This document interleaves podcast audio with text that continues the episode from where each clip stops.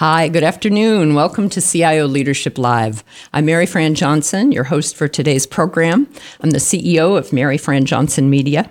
Twice a month, we produce this video show and podcast with the support of my friends at CIO.com and the CIO Executive Council.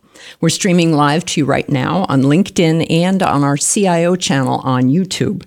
And we encourage any of our viewers to join in today's conversation with questions of your own. We have our alert editors are watching the feeds on both LinkedIn and on YouTube, and they will pass along those questions to me to share with my guest, who is here today with us in our Needham studio. He is Mark Yunger. He's the head of IT for Servier Pharmaceuticals.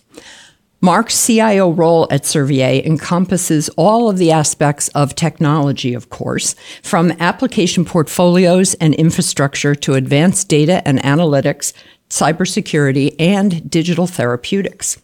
Servier is a privately held international pharmaceutical company that is headquartered in France and governed by a non-profit foundation. With more than 21,000 employees around the world and operations in more than 150 countries, Servier has the resources and the network of an established 65-year-old global pharmaceutical company. But it also is able to support the entrepreneurial spirit and work of a biotech. Mark joined Servier in 2018 to establish the brand new U.S. division of this company right here in Boston. This branch is focused exclusively on treating a wide range of cancer diagnoses. In those 5 years, Mark has been building this greenfield tech operation from the ground up, working closely with the R&D and manufacturing, commercial, and corporate functions. Before he joined Servier, Mark held a number of IT leadership roles within the biotech and high-tech industries, most recently as head of IT for Ceres Therapeutics. Before that, he was the VP of Infrastructure and Operations at Biogen, where his team was supporting everything from R&D to commercial operations, cloud services, and high-performance computing. Mark, it's great to have you here. Thanks for joining us. Thank you for having me. All right, let's start out with some context about Servier's young U.S. operation and where that fits in with the global footprint that this company has. Yeah, great, thanks. So Servier has been around, as you had mentioned, for a number of years. Mm-hmm. But until 2018, we had never had a presence in the U.S., which is a bit unusual for the pharmaceutical industry. It is in the pharma industry because a huge percentage of it is here in the U.S. From a global mm-hmm. market perspective, the U.S. tends to be one of the largest pharmaceutical markets, mm-hmm. and it was viewed as an opportunity for the group to grow. Yeah. So we were founded in 2018, initially by the acquisition of the Shire Oncology Portfolio. Okay. So the foundation in Paris used that transaction as a way to begin operations in the U.S. Mm-hmm. And we started with very modest beginnings. So there was. You had mentioned you were meeting in conference rooms at hotels exactly. In the downtown Boston. Exactly. The founding leadership team. We all started in a hotel conference room in downtown Boston where we had mm-hmm. the initial kickoff of the business. Yep. And then we literally, as a team, walked from the hotel conference room down the sidewalk to Copley and mm-hmm. started the company in a WeWorks office in Copley Square.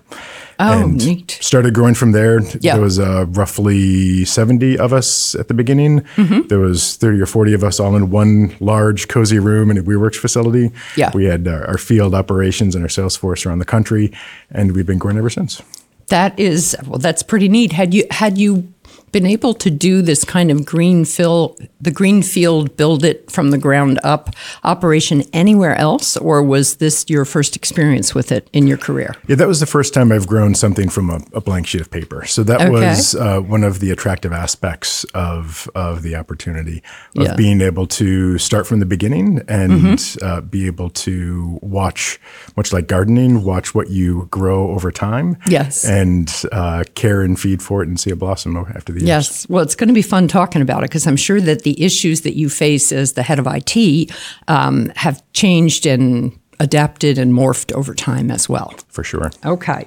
Let's talk about the mission for the U.S. division. I know that in worldwide, Servier is the second leading pharmaceutical group in hypertension products worldwide, and the fourth leading pharmaceutical group in cardiology. So the global aspects of the company treat a number of very high risk and difficult diseases. And the focus for the U.S. division is very specific to oncology. Absolutely. So our therapeutic focus right now is exclusively on oncology in the U.S. There may be opportunities in the future where that might change, but for the last 5 years and for the foreseeable future, we're still focused exclusively on oncology. Yeah. And within oncology, there's a couple of different categories that we focus on. So we focus on ALL, acute lymphoblastic leukemia, as well as AML, myeloid leukemia. And we recently just had, the last couple of weeks, a new approval for MDS, which is another form of cancer. And then hopefully, fingers crossed, we have another one coming next year for glioma. Yeah. And this was the, so your portfolio products are those. I think you'd also mentioned that you had really good results to report on the pediatric cancer side.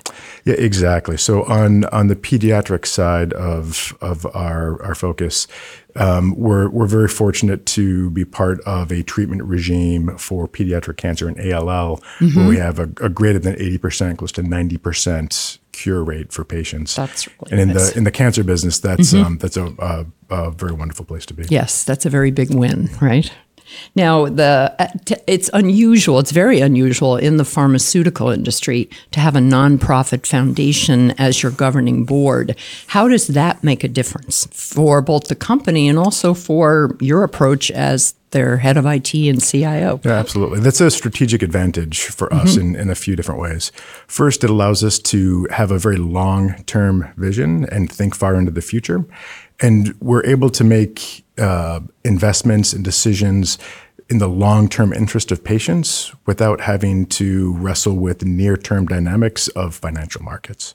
Okay. So we can invest in programs that might take a little bit longer than some other public companies might be willing to invest in, because we, although we certainly need to be good stewards of the organization, we don't have external investors in public markets pressing for earnings per share on a regular basis. Okay. Interesting.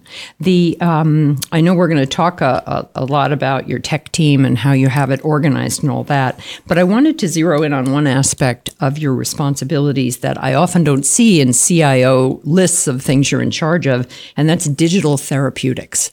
Start out by telling us what does that mean in the context of Servier, and how is this new category of medicine being impacted in good and bad ways by technology? Absolutely. So digital therapeutics, digital health can evolve from a definition perspective depending on who you're talking to. Yeah. The definition that we apply at Servier is being able to leverage technology in a very broad sense of the term for benefit to our patients. And there can be very loose definitions of that for things pertaining to our patient portal. So during the pandemic, there was an immediate gap of information being provided to patients. So we rapidly built a patient portal for patients to be able to get some information that they might have been getting in person at clinics, to more more clinically based decision support capabilities for healthcare providers, such as therapeutic drug monitoring. Okay. Are there particular moments of great pride and accomplishment for your IT staff that you've been able to accomplish in the digital therapeutics area? Yeah, absolutely. So last year in November, we launched our first digital solution for HCPs, for healthcare providers. And it was in partnership with the University of Michigan, the pharmacology school there, and one of our platform partners, OncoAssist, that the three of us came together to define and build a solution to help HCPs, help physicians and caregivers better manage dosing levels for products in the patients. Now, is this all, talk a little bit more also about digital therapeutics software. Are these programs that you build from like open source components, or do you partner with third parties to bring their products onto your platform? What is the approach you take? Yeah, so for that particular solution, we went with an existing partner in the marketplace, okay, Portable Medical Technologies. And the benefit there is that they had an existing install base of physicians in the US and globally, where we were able to leverage their previous expertise, bringing medical technologies to HCPs. Mm-hmm. And we were able to bring our understanding of the disease state in conjunction with our partners at the University of Michigan to build new capabilities on that existing platform. Okay. Let's talk about, I often ask CIOs about the digital business models and how those have matured since the U.S. division is essentially a kindergartner, I guess 5 years old, right? Certainly in relative terms. Yeah. Did you start out with everything in the cloud and we'll just buy off the shelf? Tell us about how you approach that, and whether I guess I'm going into this thinking that your entire business model is probably digitally enabled because you did start from that lovely verdant field of exactly. No legacy to worry about. Yep, absolutely. So in the early days, it was 95%+ cloud. The small percentage that was not in the cloud was really just networking infrastructure in order to get to the cloud. But all of our services were cloud-based. Over the course of time, and that was when we first started, we only had the D side of R&D through commercial. Although we had some individual researchers, it was really more office-based research. As part of the acquisition of Agios Pharmaceuticals, we stood up a new wet lab capability. Okay. And the reason that's important from an architectural perspective is that some of the research instruments that we're putting in place for the researchers are protocol and latency sensitive. So that necessitated putting some new capabilities physically on-prem in close proximity to the scientists and the devices to manage some of those sensitivities. Interesting. As I'm listening to you, I'm thinking you sound almost more like a chief research officer than a chief information officer. Do you find, has this role been just much more scientifically focused in terms of, do you end up feeling like a chief science officer rather than a CIO?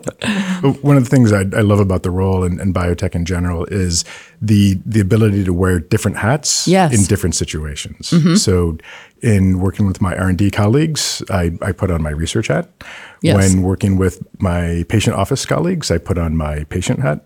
And depending on who you're working with, you have an opportunity to learn more about the problems that they're trying to solve and bring your experiences both within their particular functional areas as well as other functional areas to learn more about the business and help solve their problems. Okay. Well, and you're not a stranger to life sciences. You have been in pharma and life sciences and high tech for pretty much your whole career.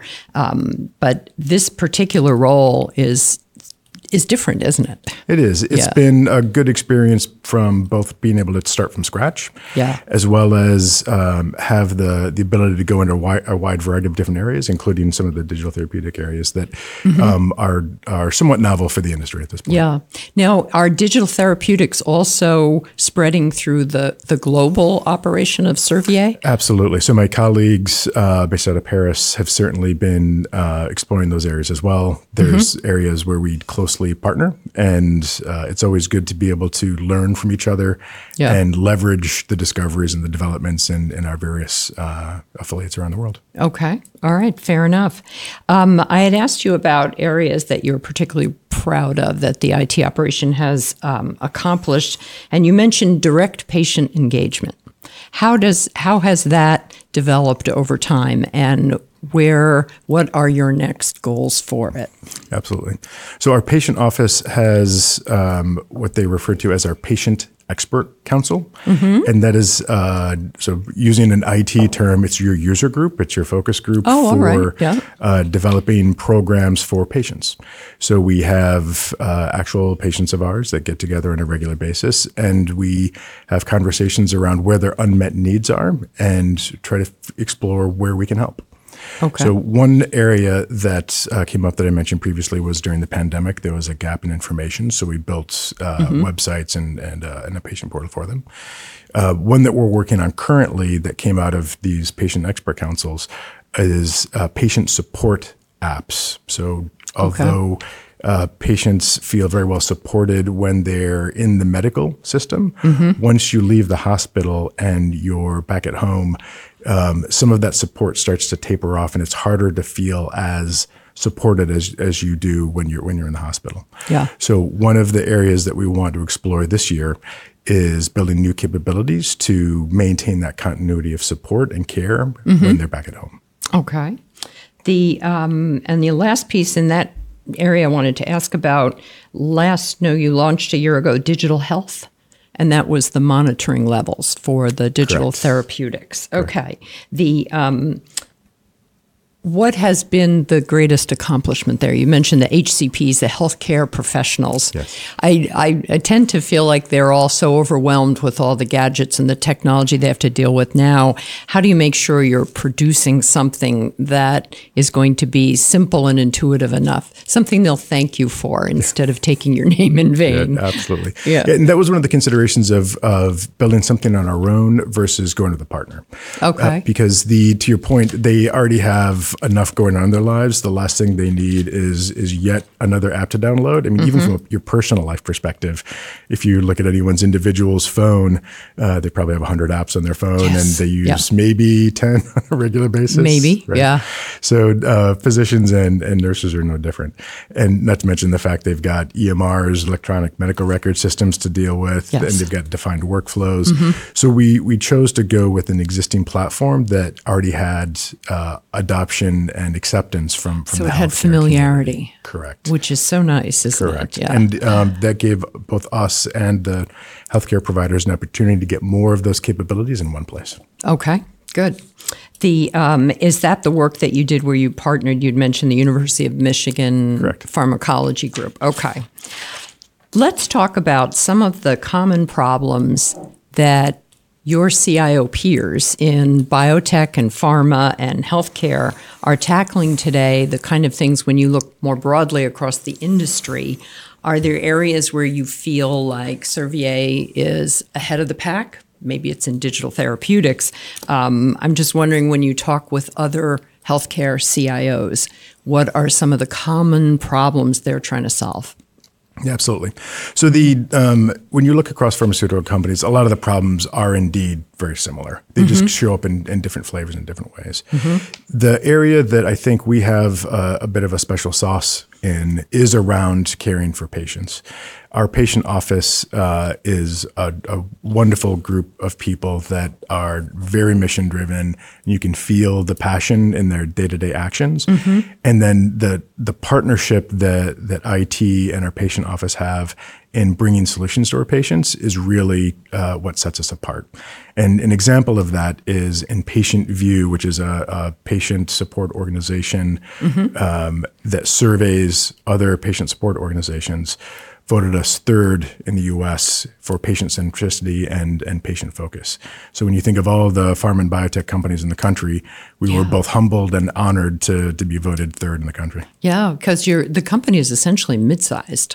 Correct. I mean, the top 10 pharma companies are names we would all know, but household names. Yeah. Servier is a little newer to everyone, of course. Let's talk about that, the size and scope of the company today in the U.S. division and your tech team, how you put that together. I know you didn't get to hire in 100 people to help you do this. So talk about that. Yeah, so we're a small and mighty team, right? So we have a combination of employees. Small and mighty. A combination of employees, contractors, and service providers, trusted partners that have been with us for a while. Okay. And we organize the department based on enterprise capabilities and business capabilities.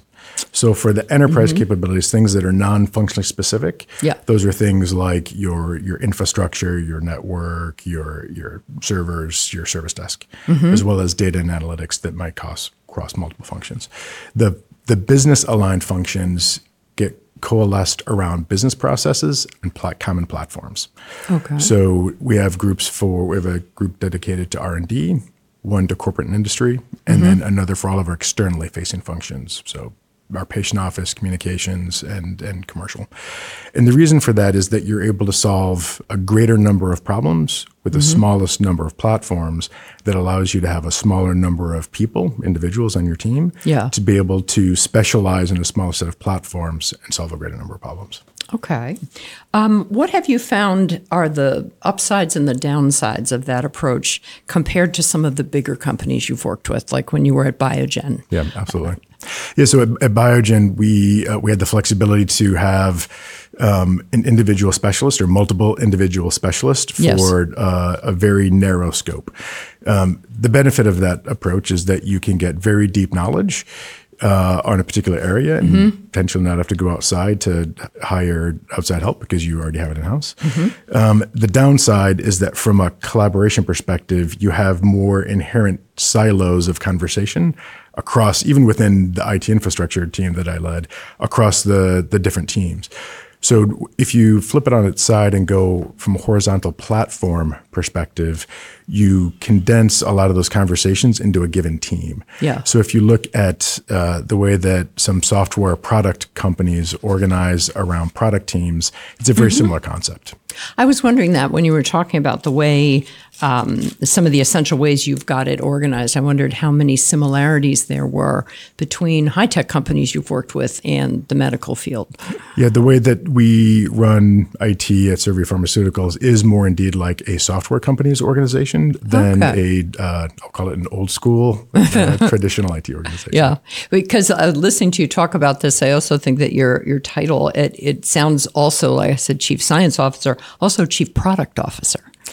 Because the productizing approach has really been very dominant as an IT leadership strategy over the last few years. What are your thoughts on that? You have been in much more technically deep into the bowels of an organization roles and now more in a product leadership role, I guess, in how technology will support and enable it. What does that feel like? How is that different for you as the CIO? It's a mindset of understanding who your end consumers are and your end stakeholders are. And although you have internal as well as external stakeholders, applying that same product mindset helps you figure out from a roadmap perspective, what are those capabilities that your stakeholders are going to need today and what are the ones that they're going to need in the future? And then working together with both patient offices and patient forums, as well as your internal stakeholders and the research department to really define what that roadmap is going to look like and then build it together. Okay. And the in terms of building things together, let's talk about the workplace culture, which ends up being so important in just the success and overall happiness and how you keep your talent at any company. When we talked earlier, I'd mentioned that, you started there in 2018 and then there was the pandemic, but you were probably all online anyway, but it wasn't that easy, was it? I mean, in terms of people being in the office versus working remotely. Talk about the arc of what that has looked like in these last 5 years. Yeah, absolutely. So in the early days, most of us were all literally in a single room. Schoolhouse. That's right. And that conference room in downtown Boston. Exactly. In Copley. So that was really a benefit for our early beginnings because it allowed for people to spend a lot of personal time together. And in the pre-COVID world, being able to build those personal in-person relationships really positioned us for success to be able to pivot into a 100% remote world. It's much easier, in my view, that to be able to collaborate virtually when you have a pre-existing relationship. It's much harder to build new relationships virtually. You can certainly do it, and we've gotten better at it over the years as a global society. But having that strong in-person connection was really very helpful as we're making that transition to 100% remote. Yeah. Well, and you say 100% remote, but you still have there's flexibility where a few days of the week people are in the office and your office area, you're in the Boston Seaport area. Correct. So post-COVID, or at least post-lockdown. Whatever this is now, our new normal. Yeah. We're in a hybrid mode now. So we are 2 to 3 days on, 2 to 3 days off as a general policy. With that said, there's also role-specific criteria. Mm-hmm. So for our researchers, for example, you can't really do gene sequencing in your kitchen. So those roles need to be done in the labs. So they're in 5 days a week. Mm-hmm. Also, some IT roles are also in the office 5 days a week. Conversely, our sales reps are remote. Nobody sees them. Exactly. Nobody knows where they are. You only see them once a year at the national sales meeting. And, exactly, and where they come to collect their bonuses. Yes, exactly. So then for our mainstream Boston-based organization, is 2 to 3 days on, 2 to 3 days off. Okay. For IT, what we've tried to do is set at least 1 day a week. So Thursdays are our 1 day a week where everyone is in the office. Mm-hmm. So we can still capitalize on some of that proximity. Yes. And literally having lunch together and being together for side conversations. And then the rest of the week is more mm-hmm. flexible. So based on personal preference and schedules. Well, as you and I are experiencing right now, it's so different when you can actually just sit at a table and look at somebody, look them in the eye. It's a whole different energy. Exactly. Let's talk about going into 24. I'm thinking about, what an amazing mission the company has. I mean, you're literally out there working to cure cancer in all sorts of different ways. Does that make talent recruitment pretty much a snap, crackle, pop for you, or how do you find the talent you need? So I know you have a huge strategy around talent management and especially developing digital talent. Yep. So let's dive into that a little bit. Yeah, absolutely. So the leading with the mission is something that we do intentionally, of course, because it's.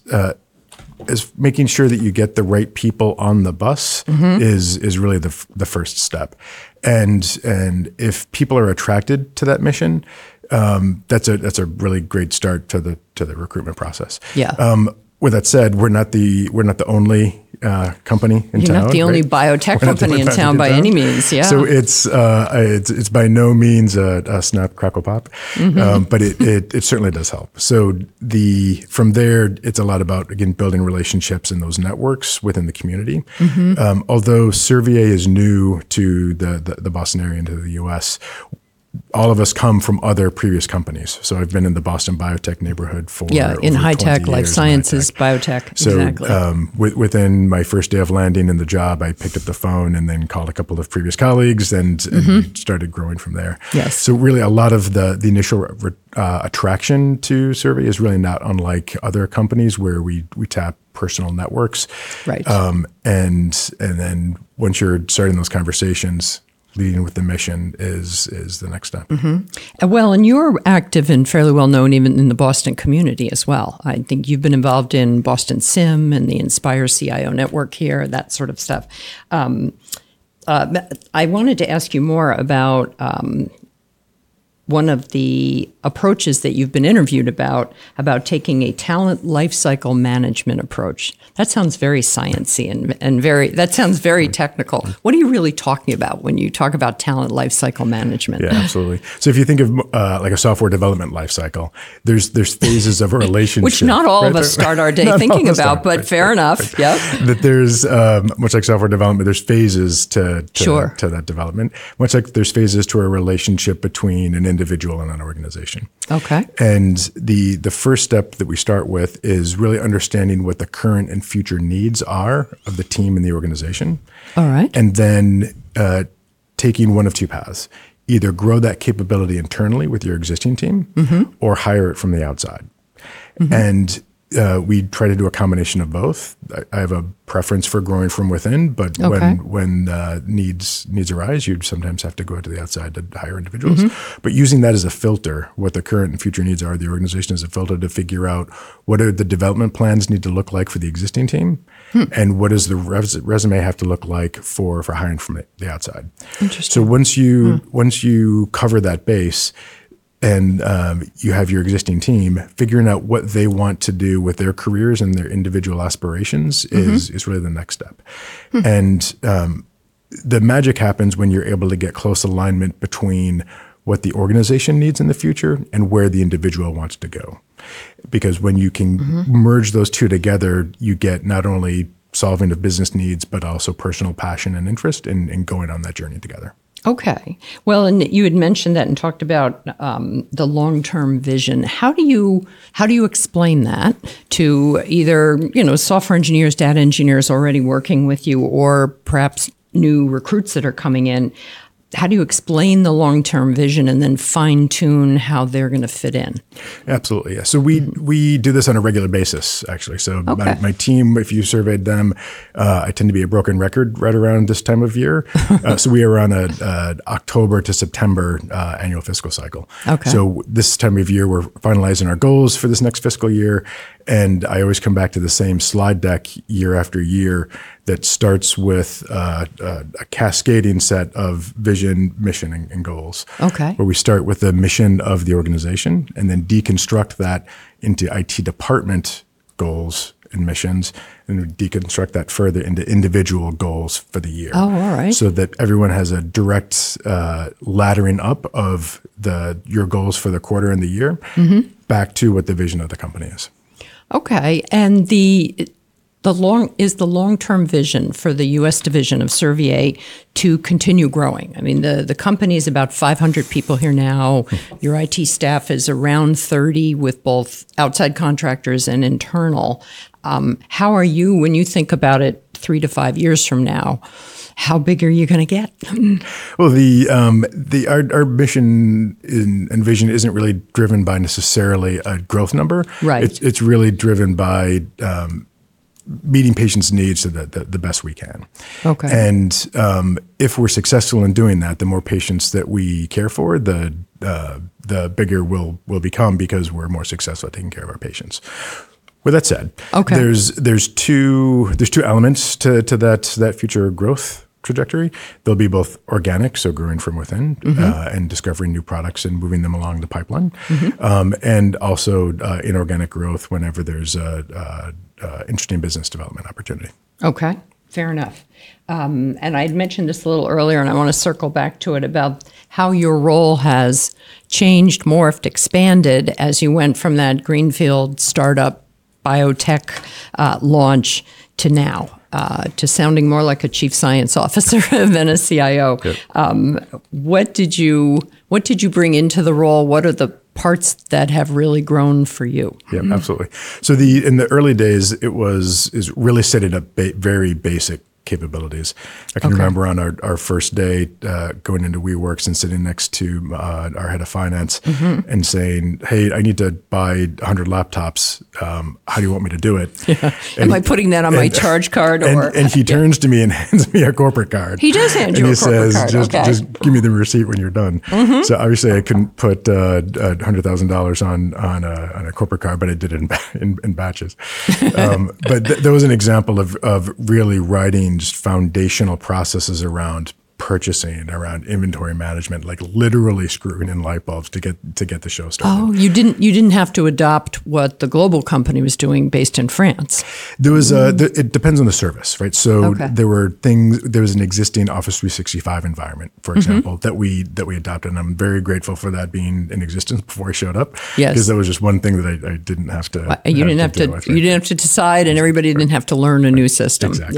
Yeah, but the foundation was very intense. Intentional about maintaining an autonomy for the U.S. to be able to grow in a way that was conducive to the U.S. market. So we've been provided a fair amount of flexibility in terms of defining what those processes look like. Okay. Now that we've been established, I think there's a really good growing close partnership between really all affiliates, including ourselves. And I think that's really a source of strength for us. Okay.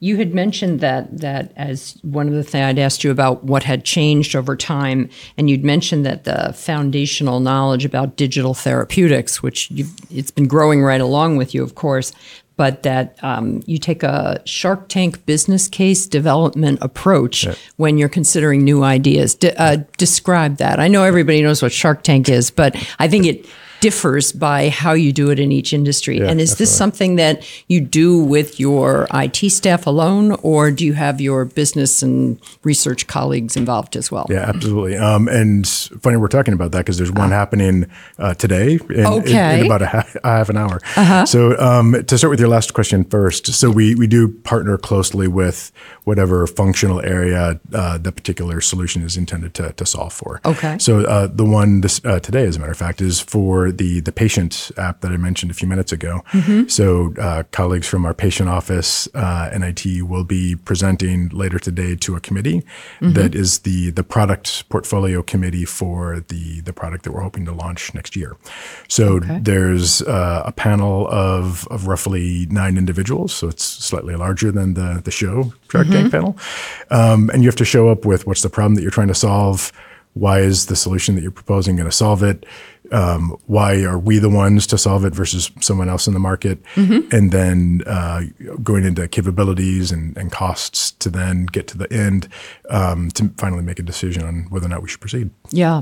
Did you have to bring in any kind of special training to get your IT staff up to doing that sort of thing? How do you develop that kind of capability? Because you're not large enough in the IT area to have like a digital university or a business university where you teach everyone that. Yeah, absolutely. So we take somewhat of a learn on the job and learn through doing approach. Okay. So it's a safe space to be able to fail and learn through that process to and iterate on what worked the first time and then evolve for the next time. So the business cases that we came up with back in 2019 were not nearly as robust as the ones that we're coming up with now. Well, yeah, and the polish on the decks, the messaging, how we approach our stakeholders and our internal investors, so to speak, has matured over the years. And it's been through practice and error. Okay. What are the talent areas that you have your greatest needs in? And then I want to drill down and talk about what you do in advanced data analytics. I believe it's a federal requirement now that we talk about Gen AI. So we'll have to bring that up and address that. But you mentioned you have enterprise capabilities and then you have business focus. So I'm interested in how you divvy up your talent in that area. I keep asking you multiple questions. It's not fair. So first question is about the talent itself. Where are you constantly always seeking more and better talent in? Yeah, absolutely. So if I may make a shameless plug, we're currently hiring right now. That's a very good reason to be on a show like this, where you can talk about why, even insurance company CIOs come on here and say, we are a magnet for tech talent. There you go. And fair enough. So go ahead with your plug. Why should we come? I'm a brilliant software engineer. Why am I interested in coming to work at Servier? Absolutely. So we're looking for things pertaining to Salesforce platform and Viva platform expertise on the engineering side. And one of the selling points for that role is that's one of the roles that's actually working on a lot of these patient solutions. So there's an opportunity to be in those patient expert council conversations. And it's, for me personally, and really for the whole team, you don't always get that opportunity in an IT role or the biotech world to be able to be literally face-to-face in the same room with your and patient stakeholders. So having that close proximity is, I think, really, really a special opportunity. Okay. We're also hiring in data analytics and also in business relationship management with our corporate and manufacturing functions. Okay. Now, I often expect CIOs to say cybersecurity as their first thing because they'll bring it up, but then they don't want to talk about it anymore. Do you have you got your cyber risk area well sewn up? Do you go outside the company for that sort of help? Yes to both. So it's always important to be humble in the world of cybersecurity. There's always opportunity for improvement and getting better at what you do because the world around you is evolving. Yeah. And the moment you stop caring and evolving is the moment that you have problems. I know. If you lose the fear factor reaction, you're going to be sorry. Yeah. Just because you're paranoid doesn't mean they're not after you. That's right. So because actually they are, right? Exactly. So we actually just this summer we did a third-party NIST-based audit of our cybersecurity program, soup to nuts. Mm-hmm. So through that, it was able to highlight things that we're doing really well at and places where we have some opportunity for improvement. Okay. Can you talk a little bit about places that you're doing really well at? Yeah, so the two places that we're doing well, one is around governance of the cybersecurity program. Excellent. I remember watching your show with Shannon Gaffney. That governance might not be all that exciting, but it's important, and I have to agree with her that. Well, you need it, right? Once you dive in and start talking about governance, it really is very critical. I can remember years ago, I was editor in chief of CIO magazine, and we would be pitching various stories. The editors and reporters would be talking about cover story ideas. And every time anybody said governance, everybody kind of laid their head on the table and said, oh, governance story, what do you got? But governance is a very powerful function. Yeah. It's where the money's coming from, how it's being tracked, how it's being spent. It's strategic decisions across the whole continent. So now that we've brought that up, how are you approaching IT and business governance? Are they done together? As a single process, like do you have a governance structured committee that does that? Yeah, absolutely. And this is a good example where we have a very close collaboration between Boston and Paris on things pertaining to cybersecurity. So my colleagues over in Paris and I spend a fair amount of time together working through making sure that there's no gaps to the extent possible in our mutual defenses. So there's a lot of close collaboration and there's a lot of mutual interest because we're certainly all in the same boat together. Now, is everyone speaking French when you're doing that? So my French is very bad. So my wife is French and my kids are all fluent, but my French is pretty dicey. I can cook in French. Yes. I can clean the house in French, but doing business in French is a little tough. Ah, well, and since you're talking about cybersecurity, you can't really bring one of the kids in to help with that, that sort of thing. Let's talk about, the way you have IT structured. You mentioned it. There's business capabilities, enterprise capabilities. Is this a build, run, launch kind of organization? Have you changed anything substantially in the way you have things structured versus some of your other leadership roles? Yeah, absolutely. So it's intentionally not a plan, build, run model. Okay. And the reason for that is that in previous lives, especially as the organization starts to scale, maintaining clean handoffs between those organizations as you get bigger is really hard. And the operations team will point back to the development team and say, you deployed bad stuff. It's a recipe for finger pointing, exactly, isn't it? Yeah. Right. So and that goes back to the product mindset that I mentioned before. We intentionally organize in product teams on a small number of platforms so that whatever the team deploys, they have to support. So as incidents come back, and ideally those are small, they have to address those. There's no more throwing it over the wall and we're done. Exactly. If you build it, you own it. And there's pros and cons of that approach. There's no one perfect solution for all companies. Right. But that one works well for us. Yeah. Well, I think that's why it's such a perennial question of mine when I'm talking with CIOs. I'm like, how exactly are you doing this? And everybody's doing it a little bit differently, even if they are just product-focused organizations, the way they organize the teams.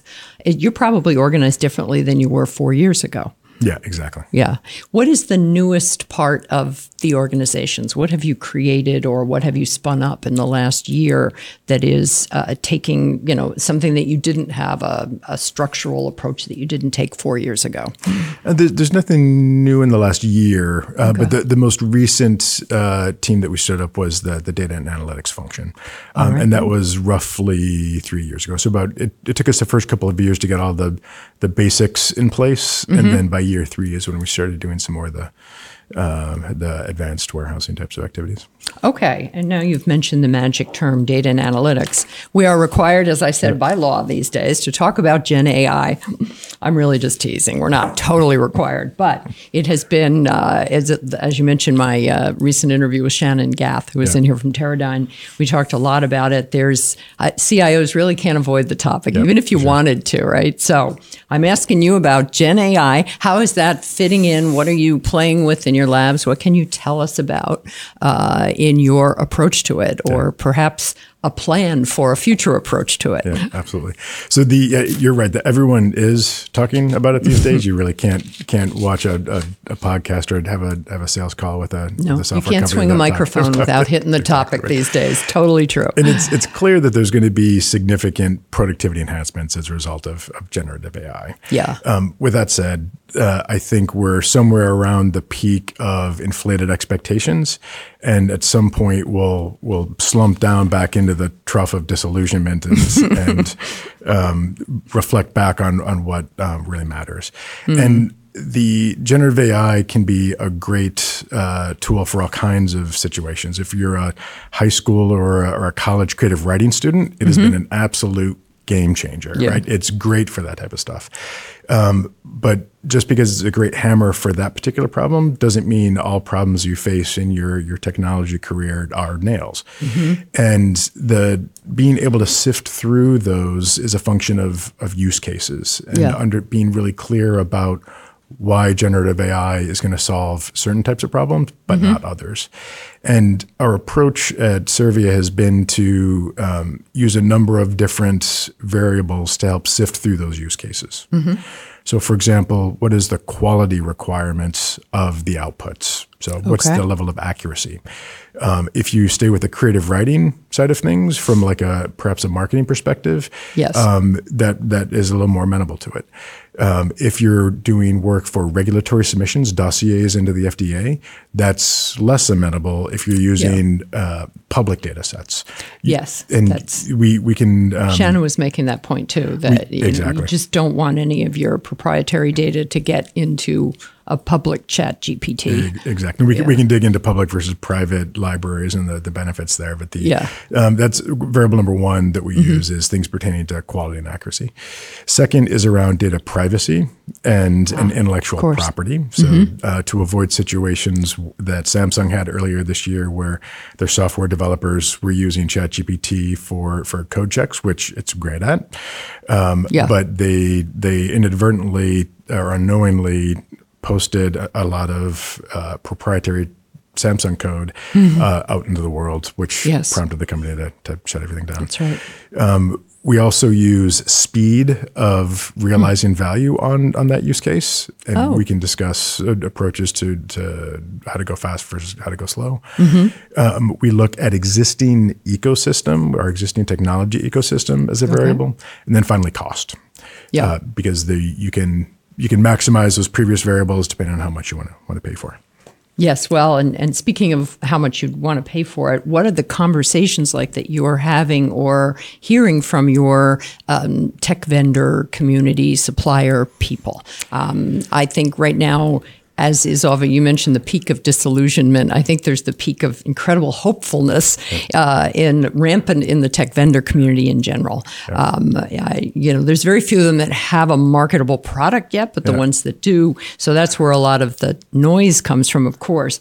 What are your vendor management approaches to an area like this, to Gen AI? I can honestly say I can't think of a single vendor that does not have some form of AI plugged into their platform. Of course, but many of them also have AI already built in for many years, don't they? I mean, we're singling out Gen AI as some kind of special case because it's just virally interesting to business and the regular public these days. My heart goes out to software vendors because they're just required to show up with that. Sure, they are. And put into the marketing materials.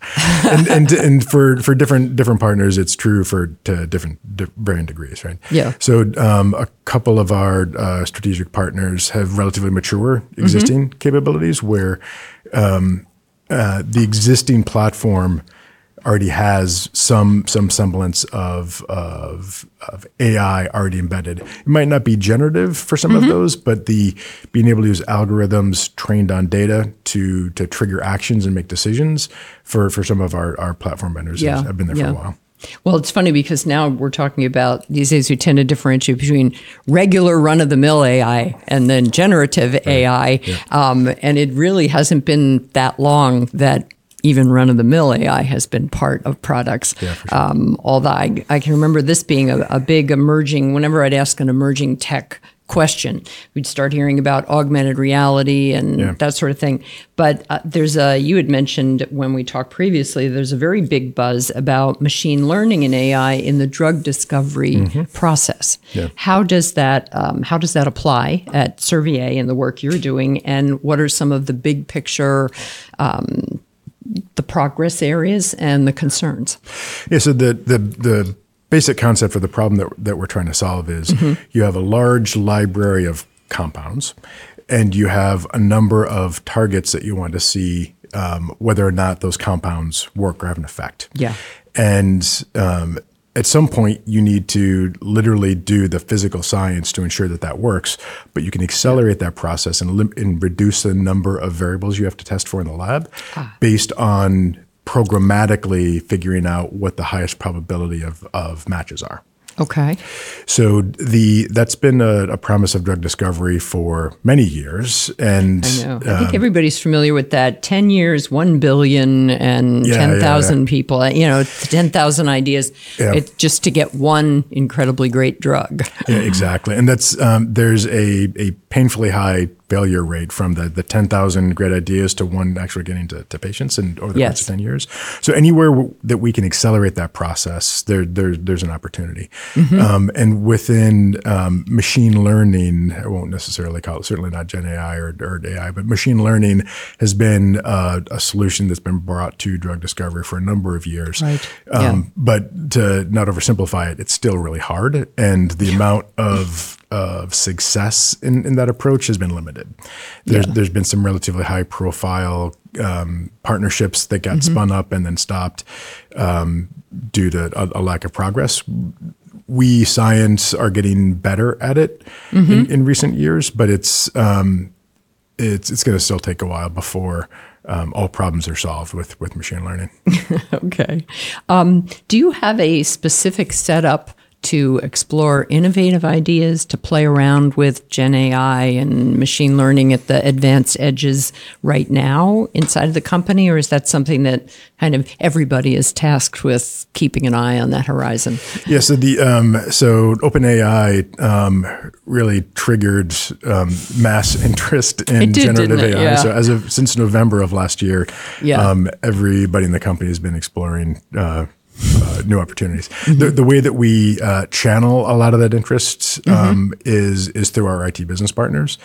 And as we're having regular conversations with our stakeholders in various functions, generative AI always comes up. Yeah. And what we've done is a number of small-scale experiments just to test out the hypothesis, see if it works, and then learn from those in terms of where we want to make future investments.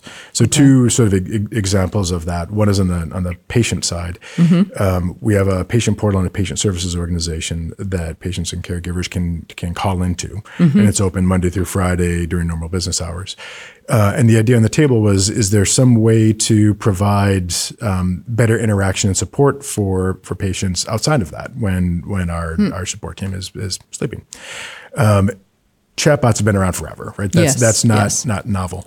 But was there an opportunity to be able to improve that experience and provide better answers to patients via chat? And we went relatively deep on this case, where we explored building a custom solution for internal libraries. And the reason for that was when you're dealing with anything pertaining to healthcare and your patients, there's no option to be wrong or only slightly right. It has to be 100% correct. Right. So we didn't want just an open source ChatGPT giving our patients guidance that was not curated by us. Yikes. Yeah. So as we started unpacking what it would take in order to build that capability, what we realized was the price point in today's world just didn't make sense. The capabilities there, it's doable, but we just simply didn't have the scale of transactions for what it would cost to put that solution in place today. If you're a significantly larger organizations with thousands or tens of thousands of transactions on a regular basis, the lines cross from a value proposition perspective. Okay. So for us, you just hire a couple of more reps for your patient office. So what we learned from that was And that's a lot cheaper than spending boku bucks. Right. Which seems a little counterintuitive to hire more people versus use technology. But for custom-built generative AI solutions, at least in today's landscape, that's a true statement. Mm-hmm. But our two takeaways from that was really twofold. One is the custom route in today's world wasn't cost-effective. Mm-hmm.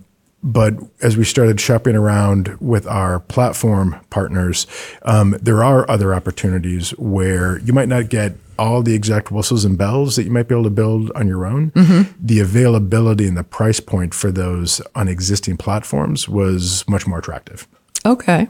Well, I'd imagine with all the pitches you're getting for Gen AI involved products now from your very valuable vendor community, it must make your BS meter must go off more often. You know, the alarm bells are sounding. Right. We're certainly getting better at asking the harder questions early, just to understand: is it marketing? Is it real? Yeah. And what can you actually do? What's an example of a harder question to ask? So we start off with how much of this is built, right? So because for some of the pitches that we've been getting, they've been offers of co-development of solutions, which we mm-hmm. are interesting. We can certainly we certainly do entertain those conversations. Sure. But the having something to start with is for what we're looking for much better for where we're at as a company, because the typically they'll start falling off into haven't started.